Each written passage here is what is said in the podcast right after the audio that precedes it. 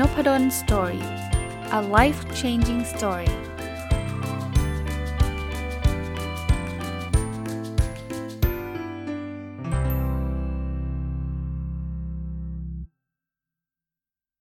สวัสดีครับ ยินดีต้อนรับเข้าสู่นพดล story พอดแคสต์นะครับ วันก่อนผมได้ไป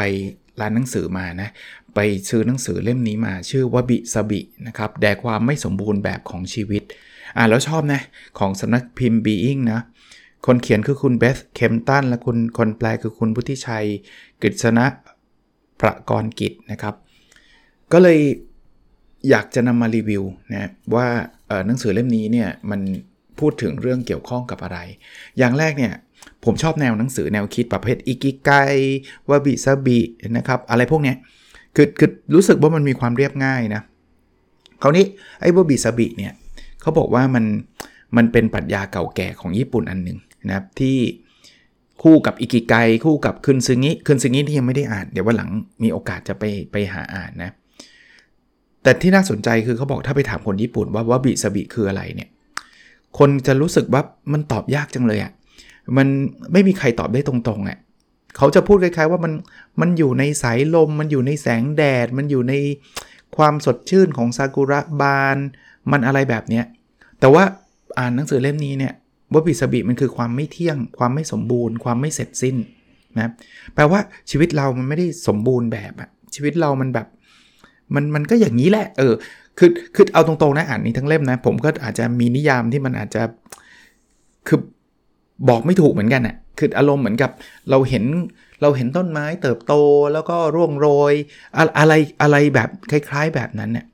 คนเขียนเนี่ยคุณคุณเบสเคมตันเนี่ยก็เป็นคนเขียนที่เขาเรียกว่าเข้าใจวัฒนธรรมญี่ปุ่นอย่างลึกซึ้งนะเขาแกะรอยไอ้วาบิสบิเนี่ยว่ามันเป็นยังไงนะครับ อันนี้อะก็เราก็มามาเรียนรู้กันนะครับ พร้อมๆกัน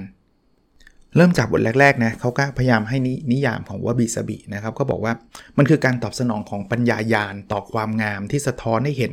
ธรรมชาติที่แท้จริงของชีวิตดูให้ยากไหมดูนามธรรมมากเลยนะ หรืออีกอันนึงนะคือบอกคือการยอมรับและชื่นชมต่อธรรมชาติของสรรพสิ่งที่ล้วนไม่เที่ยงไม่สมบูรณ์ไม่เสร็จสิ้น อีกอันครับ คือการรับรู้ถึงคุณค่าของความเรียบง่าย ความเนิบช้าการดำเนินชีวิตไปตามธรรมชาติ เส้นมันออกมาแบบเนี้ย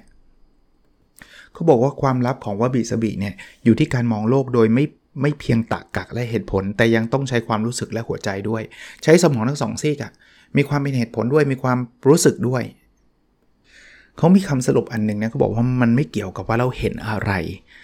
มันเกี่ยวกับว่าเราเห็นอย่างไรมากกว่าเนะเป็นแบบคล้ายๆ สะท้อนคิดว่าไม่ใช่ว่าเห็นเห็นใบไม้ คือมันเห็นใบไม้ก็ทุกคนก็เห็นนะแต่เห็นใบไม้ยังไงอะ่ะเห็นแล้วมันมันตีความออกมาแบบไหน คือเซนส์ของว่าบีสบิมันมันประมาณอย่างเงี้ยผมก็เลยไม่แปลกใจเลยนะที่เมื่อกี้หนังสือเขาก็เขียนว่าไปถามคนญี่ปุ่นแม้กระทั่งคนที่เป็นเจ้าของไอ้ความคิดแบบเนี้ย ก็อธิบายมาไม่ไม่ถูกอะ่ะไม่ได้เป๊ะๆออกมาว่าอ๋อมันคืออันนี้อันนั้นอ่าอันนี้หนังสือเขียนไว้บอกบอกว่าว่าบิสบิเนี่ยเชิญชวนให้เราใช้ปัจจุบันขณะอยู่กับความงามด้วยดวงตาที่เปิดมองและหัวใจที่เปิดกว้างฟีลลิ่งผมนะ เหมือนแบบเอาวันนี้นะลองลองลองใช้ชีวิตให้ช้าลงสักนิดหนึ่งเดินเดินไประหว่างทางเนี่ยหยุดดูดอกไม้สักดอกหนึ่ง เนี่ยอารมณ์แบบนี้อารมณ์แบบว่าบีสบิอยู่กับปัจจุบัน อยู่กับความงาม แล้วก็มีหัวใจที่ที่เปิดกว้าง ในหนังสือจะมีบทเรียนต่างๆ เยอะนะ ผมก็คัดเลือกมาแล้วกันนะที่ผมชอบนะเขาบอกเราได้สละสิ่งล้ำค่าที่แสนสำคัญนั่นคือสละความตั้งใจมั่นไปง่าย ๆ และยังหลอกตัวเองด้วยว่า เราไม่มีสิ่งดีๆ ใดในตัวเลย ทั้งที่เรามีอยู่ ผมว่าเป็นบทเรียนที่สอนสอนตัวเรานะว่าจริงๆแล้ว ทุกคนเนี่ยควรจะมีความตั้งใจมั่นนะจะทำอะไรทำทำอย่างตั้งใจเนี่ยแต่หลายคนเนี่ยสละสิ่งนี้แล้วก็ไปหลอกตัวเองว่าคนอย่างฉันทำไม่ได้หรอก ฉันไม่มีสิ่งดีๆ อยู่กับตัวหรอก ฉันไม่ได้เก่งหรอก จริง ๆ เรามีครับ แต่เราไปไปจะเรียกว่าอะไรครับกิฟต์อัพอะแล้วก็ไปหลอกตัวเองว่าเราไม่เก่ง เพราะเราจะได้ไม่เสียใจมั้ง หรือว่าเป็นเกราะจะได้ไม่ไม่รู้สึกผิดหวังมากมั้งเวลาเราทำอะไรแล้วมันไม่ได้ ก็เลยบอกเนี่ยฉันทำไม่ได้อยู่แล้ว คราวนี้เขาก็ไม่ได้สอนให้เรายึดมั่นถือมั่นนะเขาบอกว่า ปล่อยวางจากสิ่งที่คุณคิดว่าควรจะเป็นไม่ได้หมายความว่าให้ล้มเลิกในสิ่งที่คุณคิดว่าจะทำได้ เออผมชอบคำนี้นะว่า บางคนบอกปล่อยวางแปลว่าไม่ทำอะไรเลยไม่ใช่นะ คือเราปล่อยวางคือเราลดความคาดหวัง ความเครียดของเราลง สมมติอยากเป็น CEO อย่างนี้ถ้าเราไม่ปล่อยวางคือฉันจะต้องเป็นให้ได้เว้ยถ้าฉันไปไม่เป็นนี่คือชีวิตฉันล้มเหลวเลย ฉันรู้สึกแย่เลย อย่างนี้แปลว่าเราไม่ปล่อยวาง แต่ก็ไม่ใช่ว่าเฮ้ยคนอย่างฉันมันเฮงซวย ฉันเป็น CEO ไม่ได้หรอก มันไม่ได้แปลว่าล้มเลิก เราก็อยากจะพัฒนาตัวเองวันหนึ่งเราอยากจะเป็น CEO ให้ได้อย่างนั้นนะครับเขาบอกอีกว่าlens lens ก็คือสายตามุมมองนะเลนของวาบิซาบิเนี่ยเป็นแรงบันดาลใจให้เราโอบกอดความเรียบง่ายด้วยใจและถนอมรักษาสิ่งที่มีอยู่แล้ว คือว่าวาบิซาบิไม่ได้เน้นความเยอะความยุ่งยาก เขาต้องการความเรียบง่ายครับ แล้วก็คือ คือ happy กับสิ่งที่เรามีเมื่อเช้าอันนี้อันนี้ยกตัวอย่างให้ ผมไม่รู้ว่ามันคือวาบิซาบิหรือเปล่านะ เมื่อเช้าเนี่ยเพอเอิญภรรยาไปฉีดเมื่อวานวันซืนสิภรรยาไปฉีดวัคซีนมานะครับแล้วก็เป็นไข้เยอะเลยปวดหัวมากเลยก็ตามสไตล์นะเวลาฉีดวัคซีนมาก็จะมีผลข้างเคียงประมาณนี้ก็เมื่อวานก็เดี้ยงคราวนี้ตอนเช้าเนี่ยผมก็บอกให้เขาปกติภรรยาจะเป็นคนเตรียมอาหารเช้าให้ลูกนะ ผมก็บอกนอนเถอะเพราะว่ามันไม่ไหวเดี๋ยวผมไปซื้อโจ๊กให้ให้ลูกเองนะครับ ก็ออกไปซื้อตั้งแต่เช้า แล้วก็นั่งกินโจ๊กกับลูกเงียบๆนะแล้วก็มันก็รู้สึกนึกขึ้นมาได้ว่า เออมันมีความสุขดีเนาะมันดูเรียบง่ายดูแบบ ไม่ได้มีอะไรมากก็บอกเขาบอกเออ มันเป็นเช้าที่ดีเนาะมันแบบไม่มีโอกาสกินข้าวกับลูกอะไรเงี้ยเขาก็หันมายิ้มนะเขาบอกครับอะไรเงี้ยอารมณ์แบบเนี้ยผมผมอ่านว่าวาบิซาบิผมก็นึกออกว่ามันดูเรียบง่ายนะแล้วก็ happy กับสิ่งที่เรามีอยู่อะไรประมาณนี้ครับในหนังสือพูดถึงสิ่งแวดล้อมพูดถึงอะไรหลาย ๆ เรื่องนะโดยเพราะเรื่องเรื่องบ้านก็พูดนะเขาบอกว่า บ้านที่ได้รับแรงบันดาลใจจากปรัชญาวาบิซาบิคือบ้านที่ให้อยู่ให้รักและให้จัดไปเรื่อยๆ ชอบคำนี้ให้อยู่ให้รักและให้จัดไปเรื่อยๆแปลว่าบ้านไม่ต้อง perfect วาบิซาบิบอกว่ามันจะไม่ไม่ไม่สมบูรณ์แบบครับ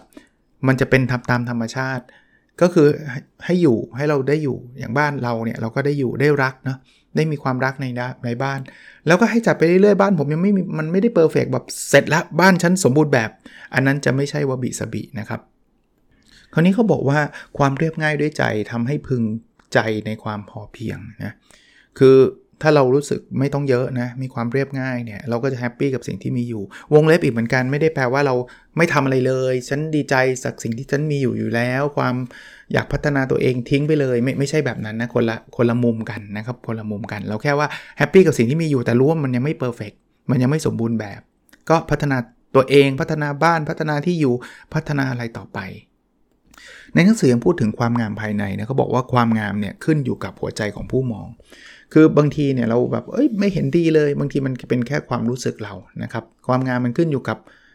เอาตรงๆก็คือการตีความของเรามุมมองของเรานะครับเขาเขาพูดต่อครับบอกว่าก่อนที่จะทำให้งามเนี่ยเราต้องทำให้ง่าย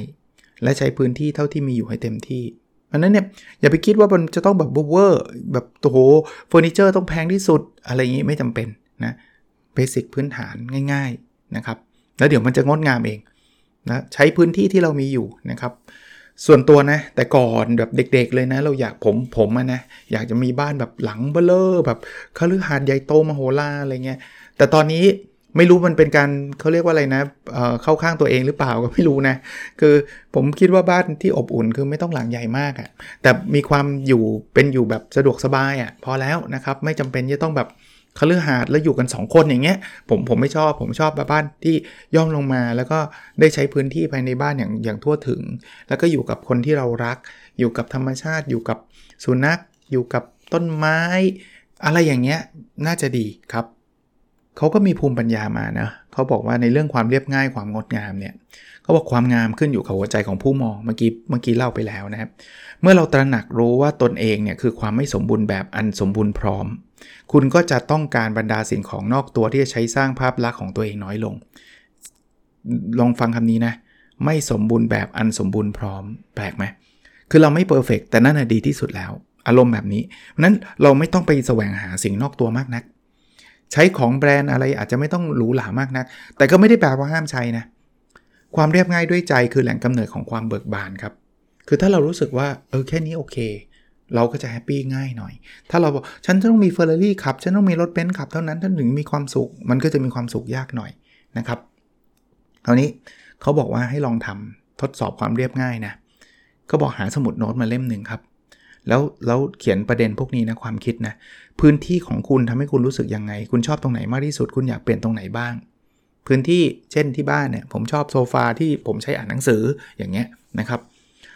อะไรที่มีอยู่มากเกินความจำเป็น เออ ในบ้านเราเนี่ยเราจะมีของมีอะไรอยู่ที่เยอะเลยไม่ได้ใช้เลยนะครับ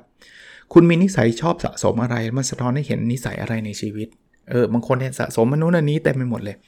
มันมีนิสัยยังไงนะครับ ของประเภทไหนที่คุณคิดว่ามีค่าและอยากนำออกมาใช้งานบ่อยขึ้นลองคิดอย่างผมเนี่ยผมนึกถึงกองดองหนังสือผม ผมว่ามีค่ามากนะ มันคือปัญญา มันคือ wisdom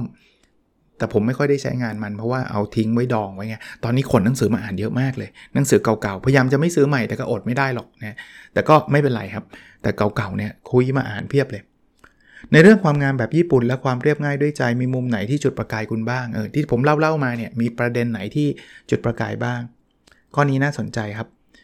ถ้าจะทิ้งอะไรสักชิ้นออกจากชีวิต จะเป็นวัตถุสิ่งของหรือเรื่องที่เป็นนามธรรมก็ได้สิ่งนั้นคืออะไร มันจะสร้างความเปลี่ยนแปลงอะไรตามมา เอ้ย อันนี้น่าสนใจนะ ว่าเราจะทิ้งอะไร เอาของเนี่ยมันมีหลายอย่างเราทิ้งได้ หรือไม่ใช่ของเป็นนามธรรมนะเช่น ความกังวลอย่างเงี้ยความกลัวเนี่ยเราอยากทิ้งไปไหมการตระหนักถึงความงามและความเรียบง่าย จะช่วยคุณทิ้งมันไปได้ไหมลองดูนะครับ อ่านเบอร์บีสบีหรือว่าฟังพอดแคสต์ episode นี้เนี่ยทำให้เรากล้าที่จะทิ้งอะไรไปไหมถัดไปครับเขาบอกว่ายังมีเรื่องอะไรในชีวิตที่คุณอยากทำให้มันเรียบง่ายขึ้นกว่านี้ หลาย ๆ อย่างเราทำให้มันยุ่งเองนะ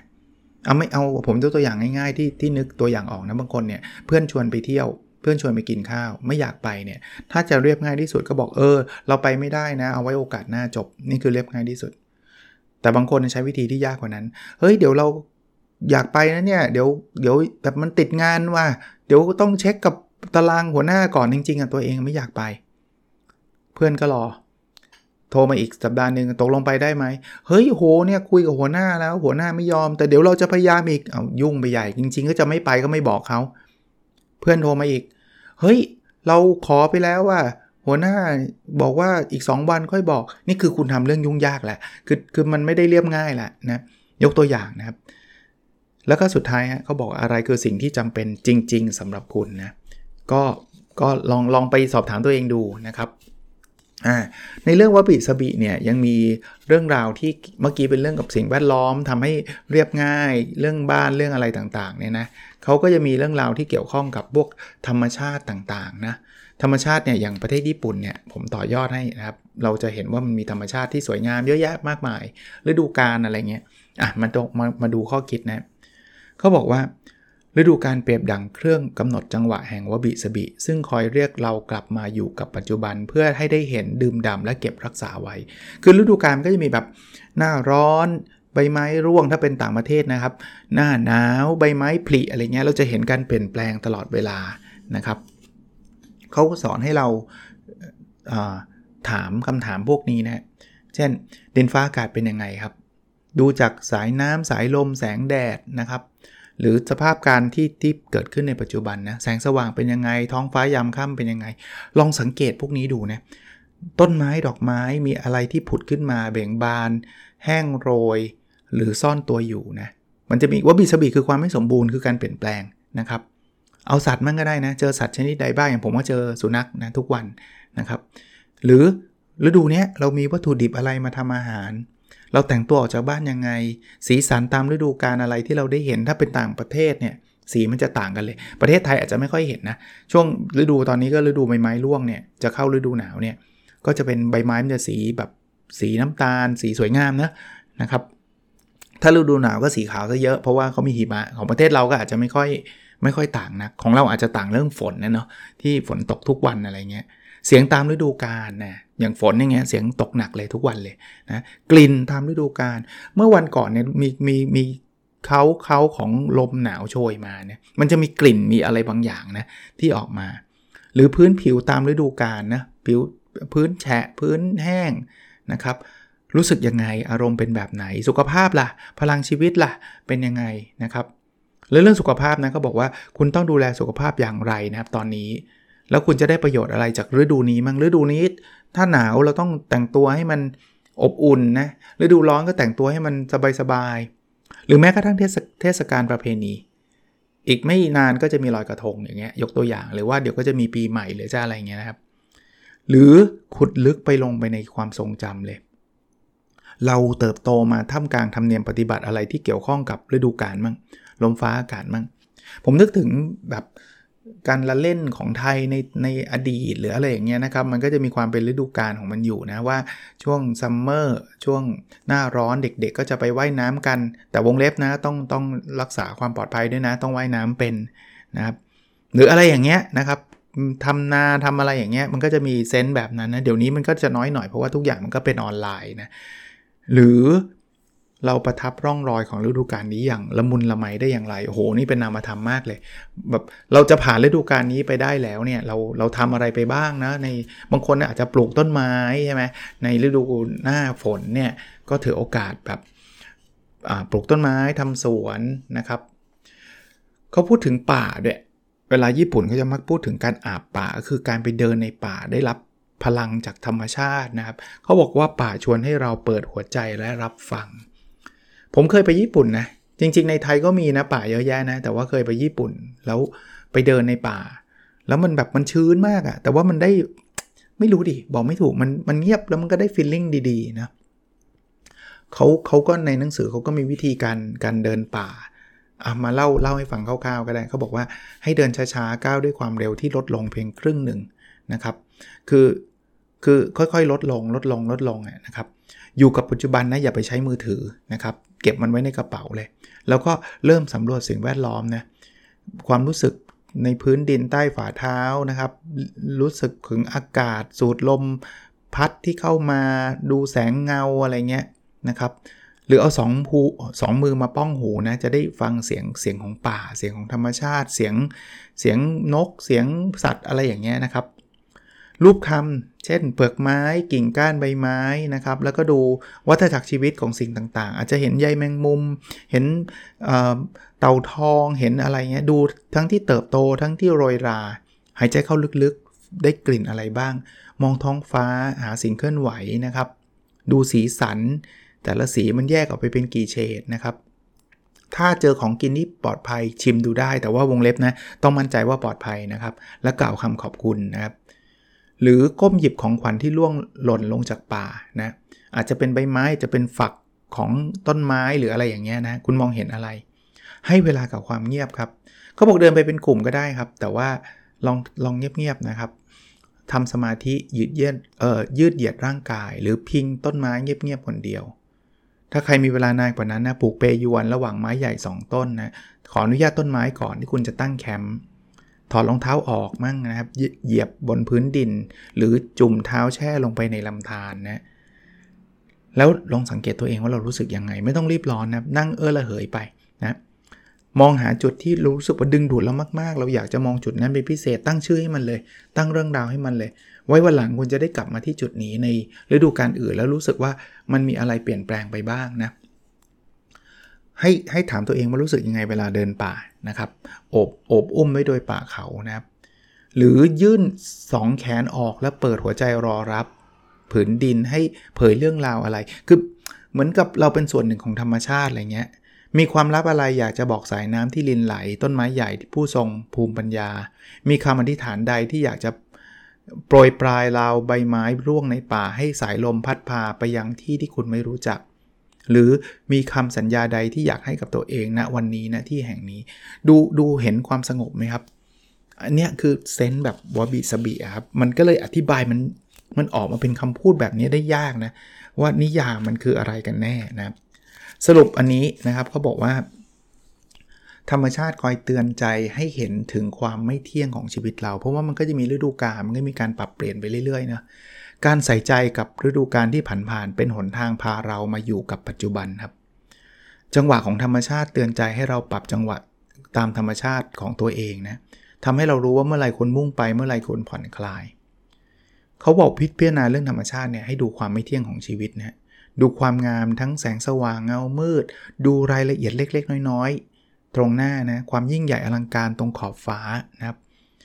สิ่งที่ฤดูการบอกเล่าของขวัญที่ฤดูการให้มามันมันมีอะไรนะหรือสัมผัสประสบการณ์ของภูมิอากาศนะครับคุณพบอะไรบ้าง สิ่งนั้นกำลังจะบอกอะไรเรานะก็ผมว่าเป็นเป็นเป็นหนังสือที่ต้องค่อยๆละเลียดอะครับ ค่อยๆอ่านนะเอาละวันนี้คงประมาณนี้ก่อนนะครับ เดี๋ยวยังมีอีกนะยังยังมีอีกหลายหลายบทเลยนะครับ วบิสบินะครับหนังสือที่เขียนโดยคุณเบสแคมตันแปลโดยคุณบุธิชัยกฤษณะประกรณ์กิจนะครับลองไปหาอ่านกันดูได้นะครับ เดี๋ยวพรุ่งนี้ผมมาต่อนะครับ โอเคครับ สวัสดีครับ